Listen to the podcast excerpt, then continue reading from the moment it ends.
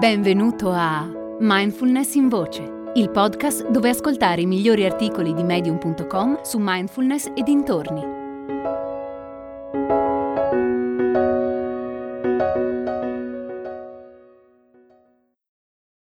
Accettazione e benessere mentale di Girish Borkar.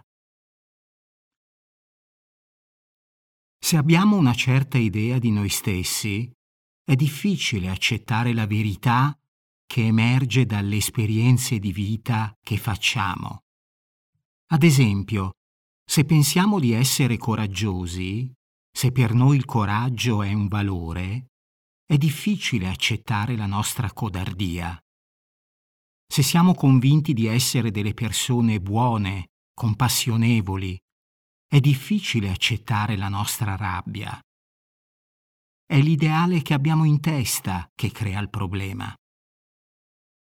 Senza ideali il problema non esiste. Siamo codardi? Sì, siamo codardi. E non ci condanniamo per questo, perché nella nostra testa non ci siamo fatti l'idea di essere coraggiosi. Non rifiutiamo la codardia, non la neghiamo, non la nascondiamo nelle profondità del nostro essere per evitare di doverla guardare. Qualsiasi cosa reprimiamo nel nostro inconscio continuerà ad agire da lì, continuerà a crearci problemi. Se una persona si accetta per come è, in quell'accettazione svanisce ogni tensione. L'angoscia, l'ansia, la disperazione semplicemente si dissolvono.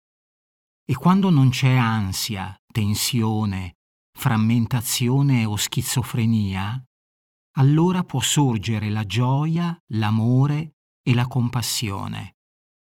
Questi non sono ideali, al contrario, sono cose del tutto naturali. È necessario rimuovere gli ideali perché agiscono come blocchi.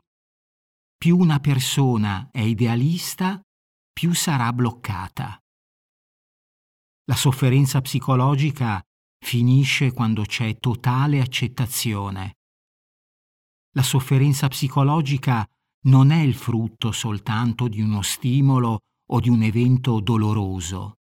La sofferenza la creiamo noi con la nostra interpretazione di quell'evento, che ci porta a evitarlo o a resistervi. Quello che sto cercando di dirti è che la sofferenza psicologica è una nostra creazione, dipende da noi. La sofferenza non è intrinseca alle emozioni, ma sorge unicamente a causa del nostro tentativo di respingerle o di evitarle. Nel momento in cui rifiutiamo qualcosa, ecco che sorge la sofferenza. L'accettazione invece ci libera da qualsiasi sofferenza.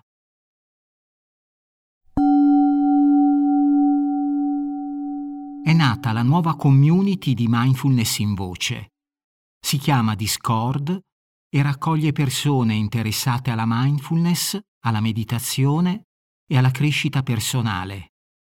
Con Discord puoi interagire direttamente con me o con altri ascoltatori di mindfulness in voce per scambiare idee sulla pratica, fare domande e condividere esperienze. È facile.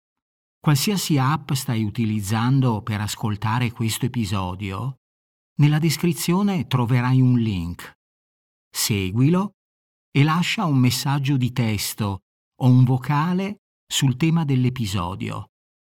Ad esempio, puoi raccontare se tendi ad accettarti a tutto tondo così come sei o a rifiutare le parti di te che non ti piacciono. Risponderò personalmente a tutti i messaggi. Ti aspetto su Discord.